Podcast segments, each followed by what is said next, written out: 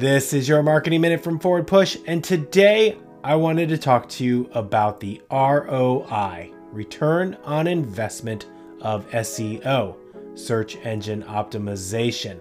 A lot of times I will hear clients or our prospects ask me, I know you're recommending SEO for us. I understand what it is. You're going to be writing some blog articles. We're going to be making some videos.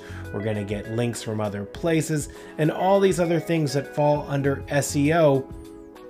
But what's the return on my investment? What am I going to get back for doing all these things? Well, that is such a great question.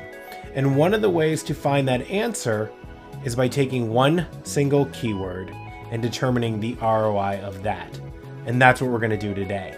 So let's start with the keyword phrase personal injury attorney San Francisco. And we rank number one for that term. And let's say that there are 2,000 people every month that search for that exact term. Now, we also know that there are other variations that people search for along those lines, and we're going to say that there are 3,700 other searches a month on variations of our keyword that we're using here personal injury attorney San Francisco. All right, so we've got our keyword and we know that we're in position one. We also know that the click through rate is around 29% for position one in a Google search.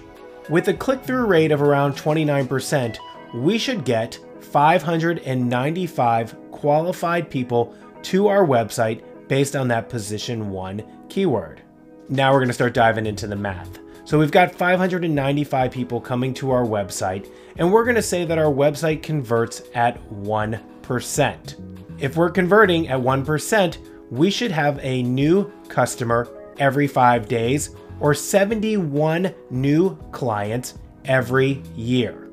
Now, when you incorporate all those variations, we're going to get a lot more customers and clients. And if we were to rank number one for half of those variations, we would see an additional 66 clients per year. So there we go.